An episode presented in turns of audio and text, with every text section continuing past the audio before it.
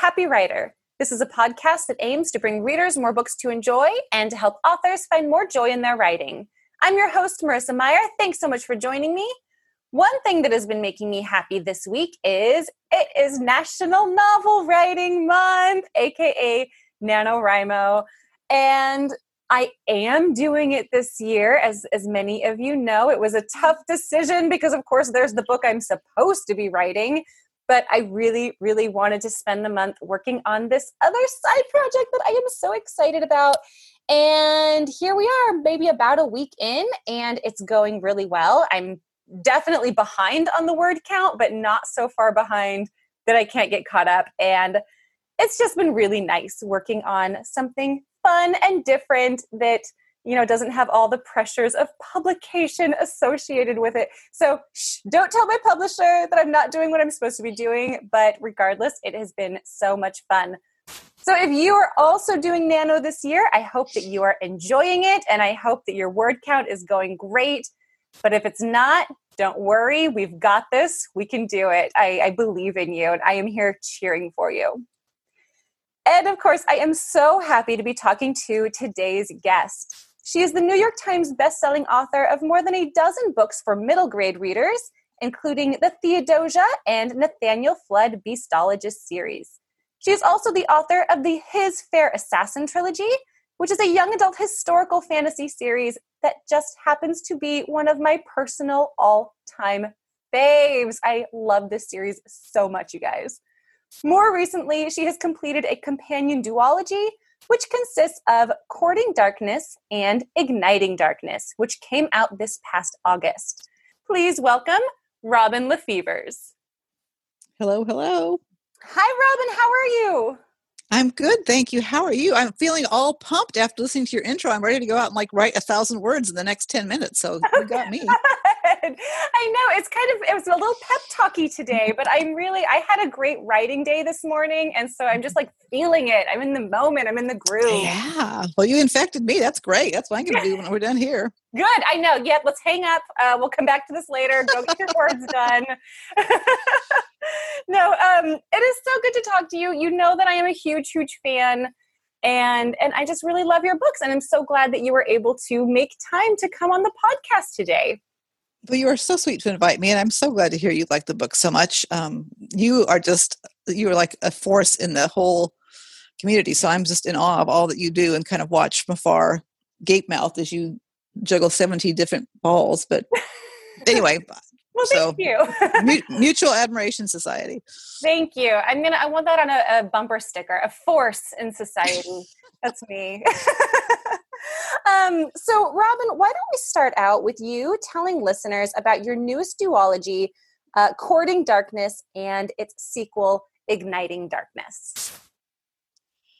Well, so when I had first finished the His Fair Assassin trilogy, I knew that I needed a pretty long creative break because, as you well know, the deadlines can be kind of crushing, and these books were not light or short books. They come in long, like anywhere from 120 to 130,000 words. But I also, that's after I trim them down considerably. So they're not, and there's a lot of research. So I was pretty ready for a creative break.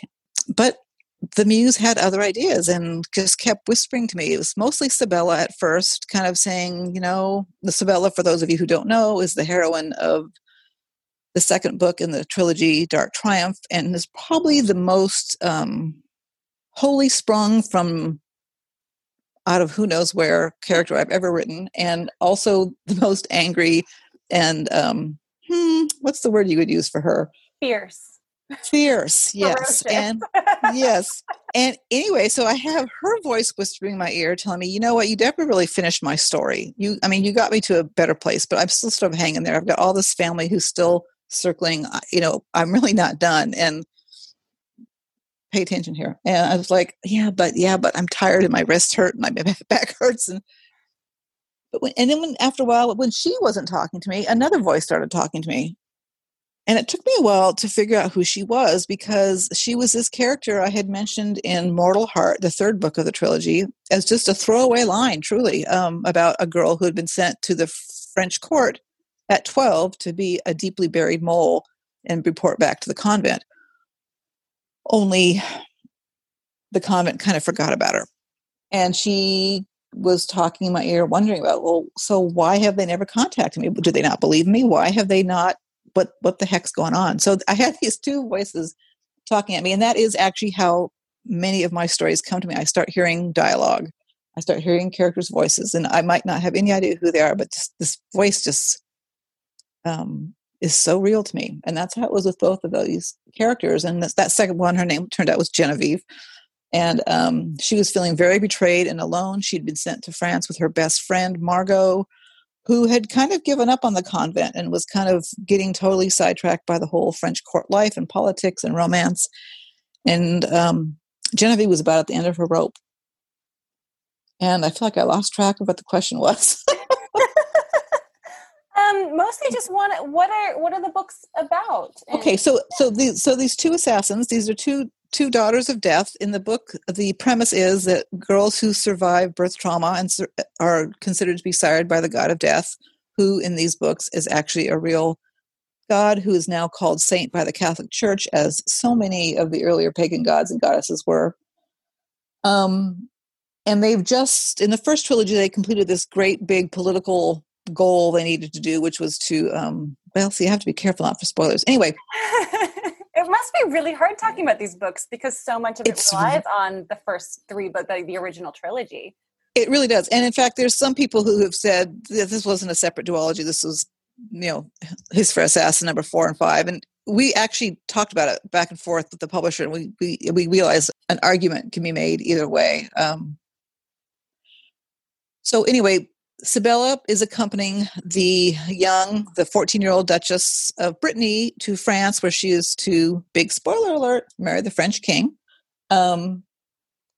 Because France and Brittany have been enemies for so long, they're not really excited about sending her alone to the French court, especially because the regent of France has been her bitter enemy for years. But Sibella is fierce and an assassin and is likely to punch you or stab you if she is to have any kind of diplomatic conversation with you. So this is a huge shift for her and her skills. And she's kind of going to have to rely on all sorts of skills she hasn't ever used before.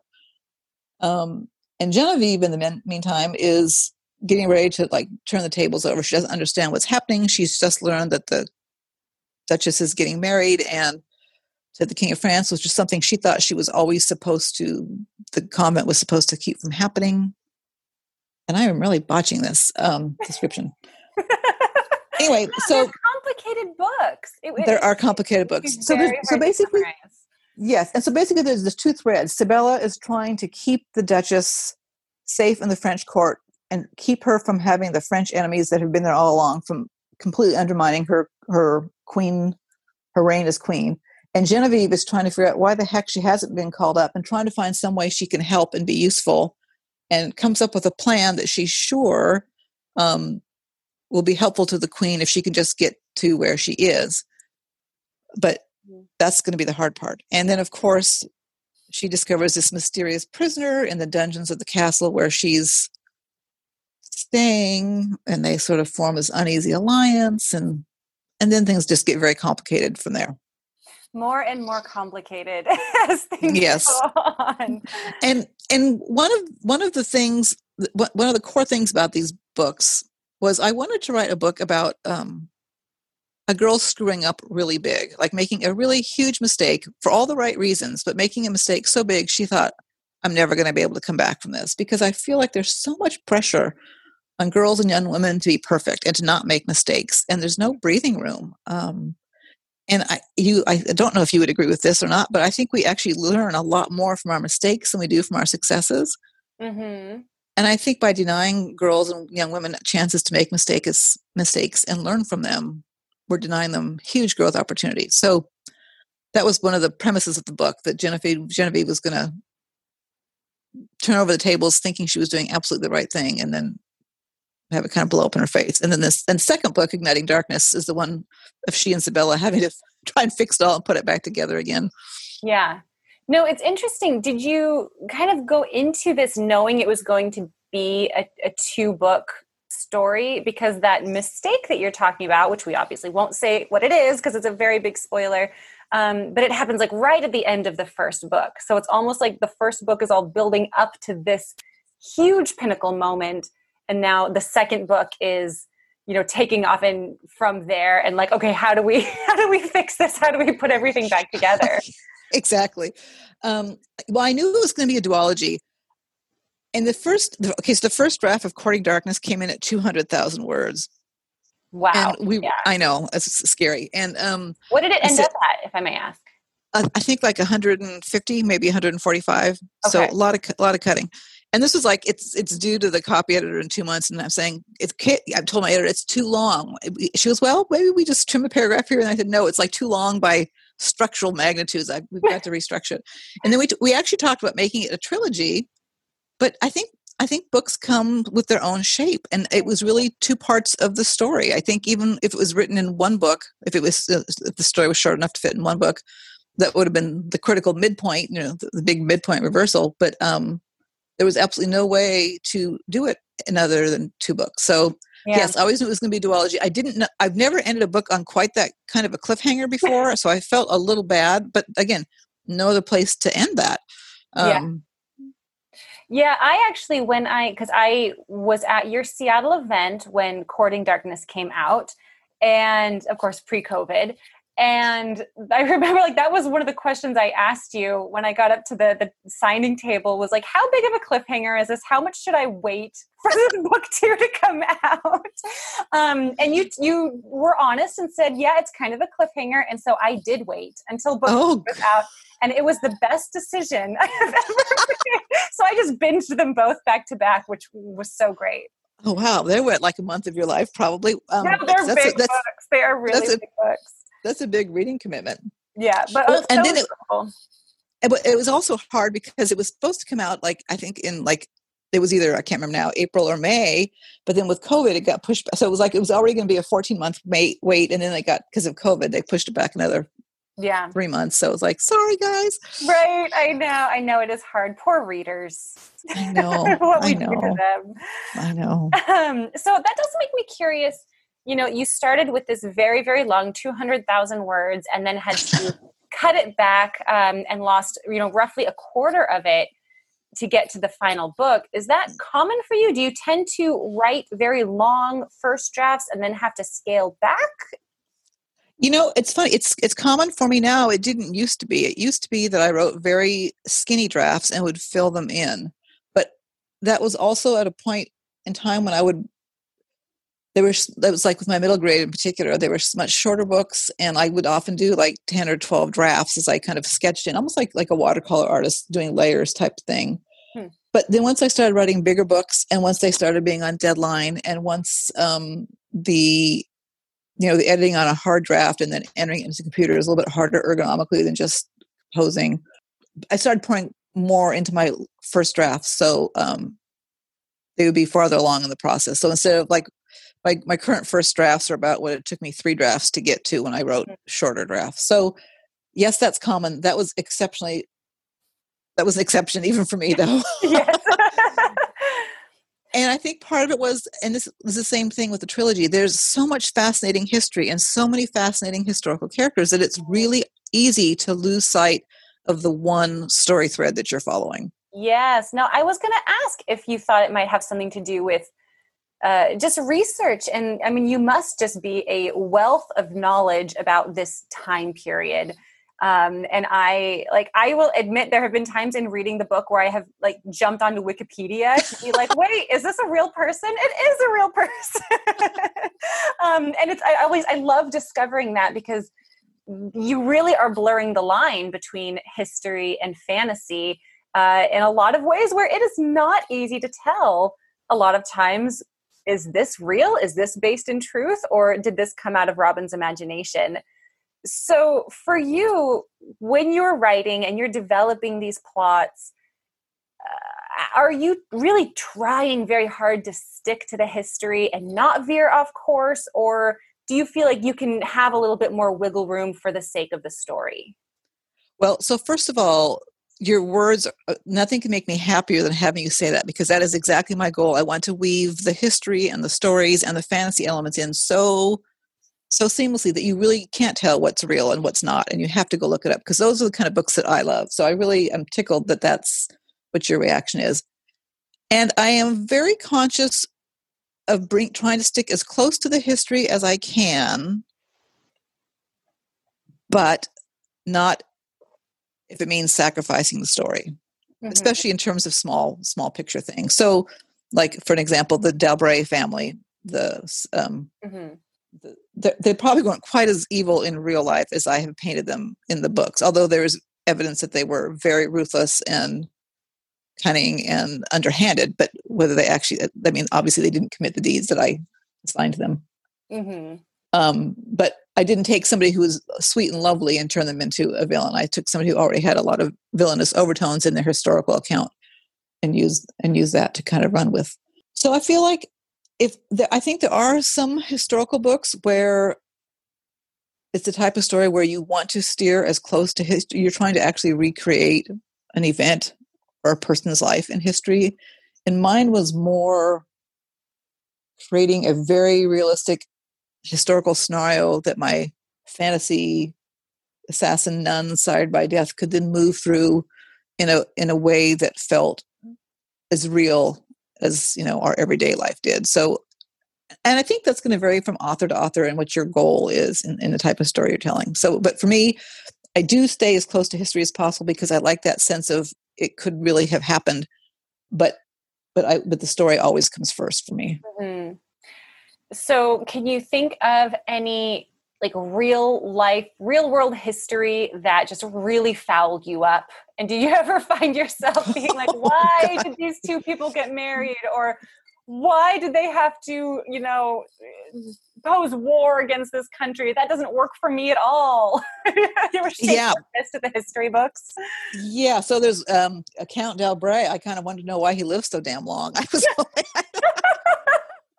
why can't I kill you off yet? Yes, I want to kill you off in a much more satisfying way. And there was actually a number of characters I would like to have killed off in a more satisfying way. Or the fact that by all historical accounts, initially the King of France and the Duchess of Burgundy did not have a smooth relationship in the beginning. And part of that made for a good story, but it made me really... It made the ending of the third book in the trilogy kind of false. So then I thought, well, so what does that look? How do you get that? How do you get that ironed out? Mm-hmm. And that's interesting because you want, you know, the Duchess. She's wonderful. She's one of my favorite characters, mm-hmm. and I want a happy ending for her so much. But she's also one of the biggest question marks because I know that she is a historical figure and, you know, queens and duchesses were just kind of passed around as politics suited. So it really is difficult. Right. And she was a woman of her time and so therefore didn't have it easy in any way, whether it was getting some power in her marriage or being respected by the court or, you know, luck in childbirth. She just had a heck of a road. So I kept, that actually was a big challenge in history, was finding places where I could stop it. So it felt like she was going to have a happy ending, at least for a happy for now ending. One of the classic happy for now endings. But that was very difficult. And the other thing was traveling. Oh my gosh. Like, why do you guys take so long to get from point A to point B? That's the bane of my existence because it's so tedious. However, as you probably well know, when you travel with somebody, you learn a lot about them. So it's a little disingenuous, especially if you're writing a romance, to have the hero and heroine go on a road trip and not cover it. Sure, normally you could just do a transition and say, 2 weeks later they arrived in, you know, Paris. Nothing happened of interest. But you know, on the road with those dark nights and that camping on, you know, camp rules. I mean, you know that things happen and you know that you learn things about traveling while you're traveling with people, and there's stress and pressure and boredom and the political maneuvering goes on. So you have to kind of find a way to make the travel time be interesting enough to... I mean, sometimes it's interesting enough that you can pull it in, especially if there's like people getting like first meets and falling in love. And then other times you try and transition away as much as you can, but it's kind of, I think it's the curse of all historical writers. How do we cover travel time? Mm-hmm. Oh, that's so interesting. I wouldn't have, having not written historical fiction, it would not have occurred to me that that is one of the big challenges, but it makes so much sense. I mean, it just took forever to get anywhere. Yeah. And then how much do you bring in their horses? I mean, people would create, you know, they'd have a relationship with their mounts usually. And so do you bring that in? I mean, how much do you show to be realistic and how much do you just leave out because nobody really needs to read the book for that? It's such a fine line between doing anything. Although I have to say now, though, I think that's one thing fan fiction has changed a lot of, and that a lot of readers do enjoy those quiet moments of the story that so many writers were trained to ignore and not include because they weren't, you know, driving the story forward. But I find that many readers like those quiet moments in much more strongly than I would have thought. Do you find that also? I do. And I know, you know, especially when you're writing a series that has, you know, bigger casts, ensemble casts, of which we both have done, I feel like readers just get so invested in the characters that they want to know them so deeply. And those quieter moments where they're all, you know, just sitting around a campfire, or in my case, sitting on a spaceship chatting, you know, I think that there's something to that. It kind of gives readers that moment of feeling that they're just a part of it. They're just hanging out with their friends. And so I agree. I think that it's not, you know, the horrible must cut this from the manuscript thing that we were kind of taught that it was. Exactly. And I also think those quieter moments are when bonding happens, or when we reveal parts of ourselves, when we make ourselves more vulnerable, and all those things go into developing the relationship with the character. So I think they're important, but they're just a challenge. Yeah. I also think, you know, as far as serving the story, a lot of great character development and kind of pushing the character on their arc toward wherever they're heading can happen in those moments as well. Interesting. In the quiet moments. Mm-hmm. Through the relationships or conversations they're having, or through like their own internal epiphanies? Both. Or? Both. I think that it can be very revealing to the readers to show, you know, what is it that this character is experiencing right now? What is it that they're moving toward, hoping to accomplish? And even seeing how they're relating to the other characters. And that can and does change over the course of a story. And it can be hard to show those things when they're all running for their lives all the time. Exactly. And I also think that in conversations, I think one of the things that's most fascinating to me as a reader, and I'm assuming many readers, especially when there's a romance involved, is, you know, the power flipping back and forth, like who's got the upper hand in this relationship, who's exposing themselves more, who's got more on the line. And I think in quiet conversations, you can actually have a lot of that power flipping, you know, who gets the upper hand, who's exposed themselves a little more than they wanted to, that can create that same kind of dramatic buy-in that some of the bigger action scenes can, if you pay attention and make sure. Yeah, no, definitely. And as listeners of this podcast know, I am all for the romance. It's my favorite thing. And you write exceptional romances. My personal favorite is Aneth and Balthazar. I just love them so much. But all of your couples and the development of them and the tension between them is just really, I mean, it's top of the top in my book. So that brings me to my question. What are your secrets? How do you do it? Oh, wow. So you know, that's like a 3-day workshop, right? I know. Exactly. Give me the the Cliff's Notes version. So part of it is, I took this great workshop a few years ago, like, I don't know, 8 years ago at an RWA conference. It was led by Michael Hauge, who's a screenwriter.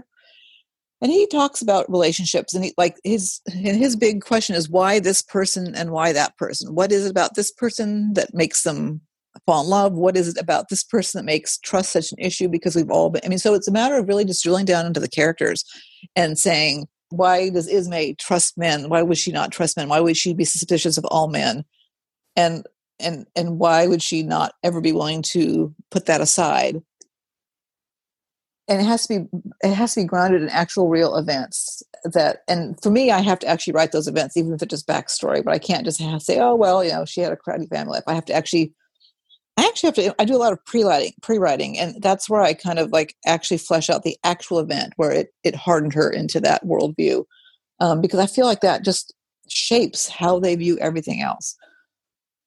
So then I think, well, so who would be a good foil to that? Who's going to be able to see through that? And so for me, I think one of the things that moves the needle on relationships is being truly, truly seen for who you are. I think so many of us have the masks or roles that we play, or just the kind of move through the world on a fairly surface level. And it's always sometimes we're intentionally trying to hide who we are, and sometimes who we are just kind of gets buried by our daily things. And I think it's always kind of a shock when someone truly sees us, and it can be terrifying. It can be exhilarating. It can be both. And I think when somebody sees us truly and sees maybe the best version of ourselves that we want to be, I think that's really a key component of a romantic relationship.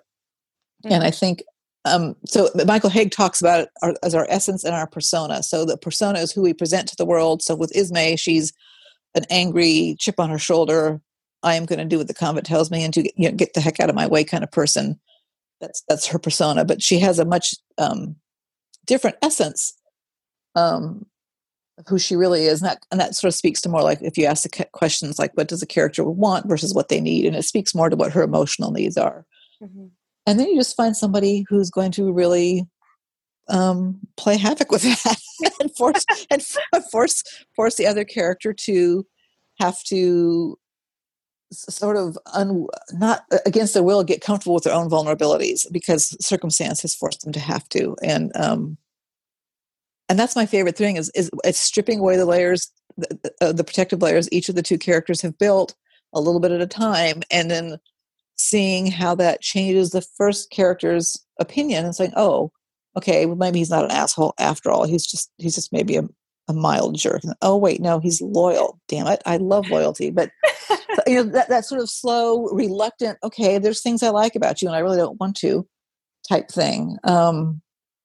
Which is, I think, why I like to write enemies to lovers or at least not wild about to lovers, because I think there's, you get to play with that more. You get to sort of strip away those protective behaviors and sort of poke at the scars and the you know, the scars shape how we view the world and how we think we matter in the world. And a good love interest is going to help you see past the scars to who you really are, and then encourage that and support that and love that. And again, I feel like I'm sort of wandering in the weeds with this answer, but it's, so maybe ask me salvage this by asking me a clarifying question. No. I love that. I mean, I love the way of thinking about it. I hadn't heard persona versus essence, but that makes sense to me. And, you know, that clicks in my brain as far as not just even for just writing, but like you say, in real life, we kind of go through life that way as well, where the person you're putting forth isn't always the person underneath. And yeah, I like the way of thinking about that and of romance. And that is one of the things that's most enjoyable or most satisfying, I think, both as a reader and as a writer, is when you do start to see those layers peeled away and see those vulnerabilities come forward and all of the emotions that are dredged up from that can be very powerful. And of course, it's one of my favorite things to see is how the characters come together and react as they're falling in love. And it's one of my favorite things to write. And so Michael Hauge also talks about how, you know, what we all of us have these fears, and we have these early childhood scars, and sometimes they're traumatic and sometimes they're just from normal everyday growing up. But then we have these wounds and we form these scar tissues around them. And that scar tissue is to protect us from having to feel that pain again.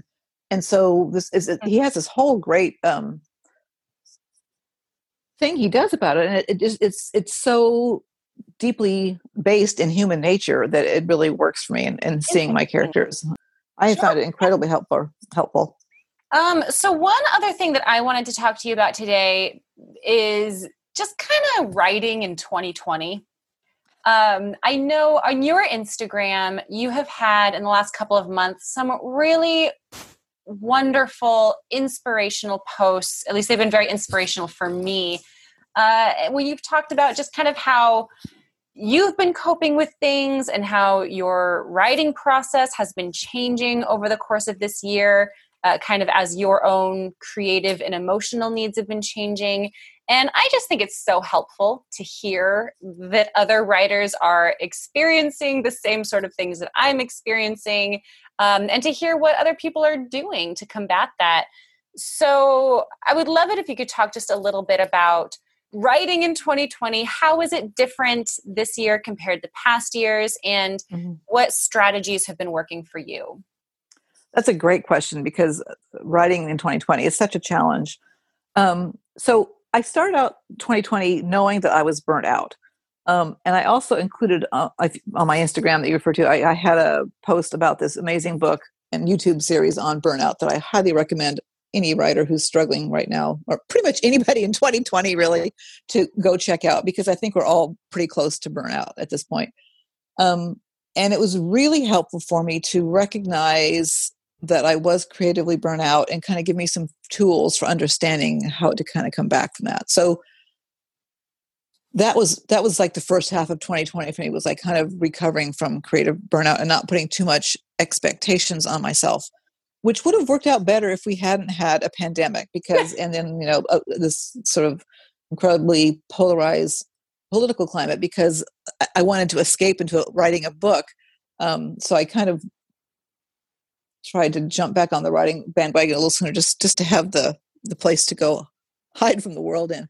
But one of the things in this burnout workshop they talked about was, go back and think to when was the last time you were creating happily and you were in the flow, and what was that like? What were your circumstances like? What were your, what was your writing process like? What was your household like? What were the demands on your time? And that was so helpful for me to do some journaling on that and realize what was different and what I could change.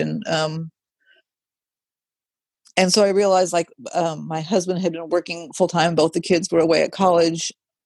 And I had the house to myself 40 hours a day. And with the pandemic, that wasn't the case. My husband was home a lot more. And there, I also learned that there's some great personality tests out there that can sort of help you understand. And I learned that stability is a really big thing for me. So if things are really unstable, it's really hard for me to lose myself in my writing. So I need to find ways to make my daily life as stable as possible, even if there's, dumpster fires going on around me. And so for me, one of the biggest ways to do that is, and this is going to be too extreme for some people, is I do not even look at my phone or my email until I get my writing done that day. So there are many days where I don't get on Twitter or Facebook or even look at my email until 3:30 or 4 in the afternoon, because if I do, my brain just becomes so fractured, I cannot get back to that place. Which makes me a really crappy email correspondent and a very sporadic social media poster. And of course, an exception is made for family, but that's pretty much what I do. But even that wasn't working. So I think I mentioned in one post, I had all these great ideas and ones I couldn't wait to work on, and I was doing all this pre-writing, but my brain could not get quiet enough to work on them. And also, to be honest, there was a lot of research involved in world building, because they all had a fantasy historical element to them. So one of the things I do as a writer is I always take a hard left about every 5 or 6 years. I just kind of, and so my brain said, tap, tap, it's time to take a hard left. And so without really even thinking about it, like I said in my post, I just started a story idea I've had for 10 years, just kind of shut up my brain. And I thought I was going to start jotting down things about structure and how it might work out, but I actually wrote the actual story, which kind of surprised me. And but that's how I used to write. Like 10, 12 years ago when I was writing my middle grade and first starting Grave Mercy, that's how I started writing those books. I would just start writing the story, and I would kind of pause and do some of this pre-writing stuff, or pause and figure out things along the way. But it was much more organic. Part of that was because I had more time to have the ideas stew for months or years. And this idea has been stewing for a long time. Plus it's a contemporary, so there isn't a lot of research I need to do. I don't have to build a whole world. And it's writing much more in the way I did when I first started. And I'm really enjoying it, and it's really working for me because there's a lot less, it's also much more relationship driven. There's not a whole lot of, I'm pretty happy to not be writing politics, to be really honest. I've had my fill of court intrigue for just a little while. I can get that. Yep. Yeah. And so it just feels good to focus on the relationships and the silliness and the whimsy and the banter and the guy being a grumpy SOB and the girl saying, "Oh no, you aren't." And just mm-hmm. I just the human part. And I think because in times of high instability, and because when life's a trash fire, it's our humanness that gets us through, whether it's writing about humans or the humans we reach out to. And I think writing a book that's focusing so much on that mm-hmm. is helping. It's like being able to go sit down with a couple of great friends for a couple hours every day, and sort of get that same kind of feeding connection that I would when I talk to a good friend or family member. Right. Right. So I guess, and how that would translate for other writers is, now is the time. And that's why it was so fun to hear in the introduction you talk about your nano project. You're writing on something that's totally feeding you and your creativity. I think frankly in 2020 that needs to be like that's the number one writing advice. Write whatever is going to feed you in whatever way that means. For some it might be writing fighting the trash fires, and others it might be escaping into just the pure human relationships. But whatever is going to feed you and sustain you during these really kind of crazy times, that's absolutely where you should be focusing your writing entries. Sorry, all those publishers and editors who have books coming in on deadline. I'm going to say, publishing is kind of totally off kilter anyway with this deadline. So trust me on this. Your writers need to be writing what feeds them right now. Yeah. No, I think there'll be a lot of interesting conversations happening between authors and editors here in the next 12 months. Yeah. I know I contracted to write a dystopian, sort of Hunger Games reliving thing, but I switched it and wrote couldn't do it. Middle grade, My Little Pony fanfickers. Right. Whatever is going to bring you comfort and joy. Yeah. Yeah, no, I mean, I feel like I'm hearing you say that you're just kind of letting inspiration guide you, as opposed to writing what you feel like you maybe should be writing, or what your publisher or readers want from you. And absolutely. Yeah. Hearing that correctly, I feel like it's exactly the same sort of place that I'm in right now. Yeah. And it does seem to be helping for sure. Oh, good. I'm glad. And also for me, it kind of makes sense logically, because I just finished up this big, either 5-book series or 2-part two-part, whatever. But, so I just sort of closed the door on this world. So it's clear I'm going to be moving in some different direction. I'm not going back there, at least not for a while. Because never say never. Right. So I think it's not really going to be surprising to people that I'm working on something different. I think how different this is. I mean, not even the same age group or genre really is, but, and I don't even know if it'll get published. It's just what's making me happy now. Mm-hmm. Well, good. And I hope it continues to bring much joy. Yes, me too.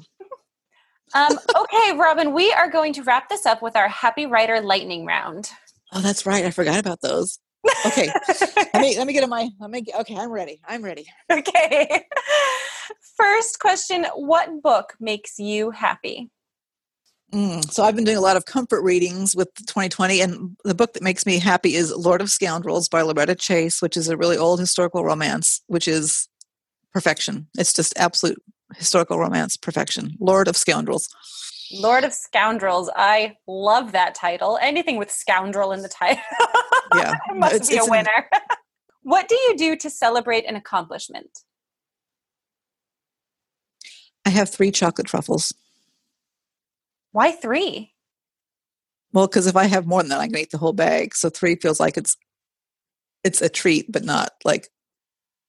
Well, like what are you talking about? Like a daily accomplishment or like a big life accomplishment? No. I mean, your answer was perfectly legitimate. I'm just curious. The 3 number feels very specific, and I'm wondering if there's a symbolic reason behind 3. It's because I'm not supposed. Eating a lot of sugar isn't great for me. So 3 truffles is indulgent, but doesn't tip over my sugar. My sugar alarms. A practical response. Yes. How do you fill the creative well? Gosh, is anybody filling the creative well in 2020? We're trying. I know, we're trying. So, the question. I love hearing. What do you do? How do you do it? So one of the ways, this isn't normally how I fill the creative well, but one of the things has been I have a couple of writing friends who are just an absolute joy to talk to. So getting on the phone and talking with them for 2 hours about their project or my project or just writing in general or what we thought about this book and kind of dissecting it has been just a lifesaver. I get off the phone buoyant from that. And it goes back to that human connection is what's feeding me creatively right now, whether it's writing human connection in my book or forging that in the real world right now. For this year in particular, more so than other years, it's the human connection that's really feeling that well. Yeah, no, that makes sense to me. I feel like this year with all the isolation, it feels more imperative to be making as many connections as we can. Yes. Yeah, I think so too. What advice would you give to help someone become a happier writer? So this isn't going to be a popular answer, but it would be to write for yourself. I mean, there's always a big discussion about whether you should write for yourself or write for your audience and yada, yada, yada. But I think first we are our first audience. So we have to write something we love. And I think don't be so eager to, and this is probably easier for me to say having published books, because I know as an unpublished author, I would hear somebody say, oh, easy for you to say, but there's a freedom of writing a book either on spec without being on contract or writing a book before you sold it where you're in charge and there's nobody breathing over your shoulders. There's nobody kind of thinking there's a lot of freedom in that, and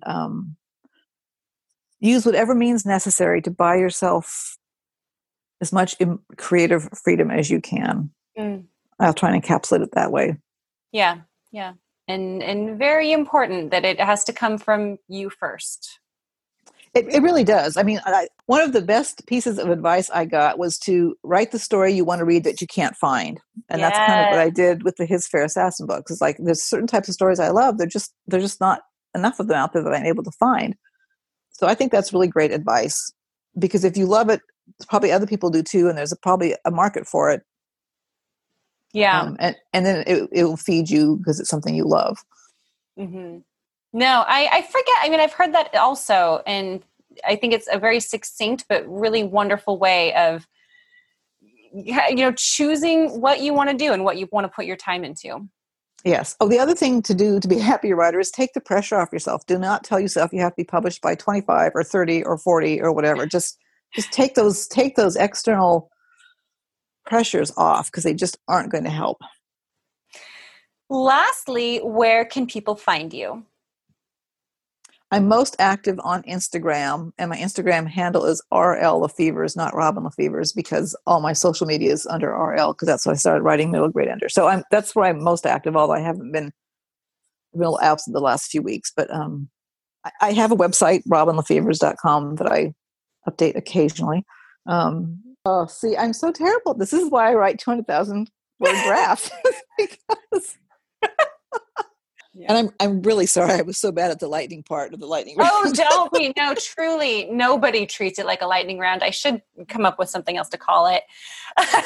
No, I love the idea of it, because I do like that fun, quick, I think it's a great idea. I think the problem is in my questions. I need to be like, tea or coffee. Hard book, ebook, and then that's a lightning round, but whatever, it's my podcast. It's your podcast. That's a great podcast, by the way. I really enjoyed listening to it.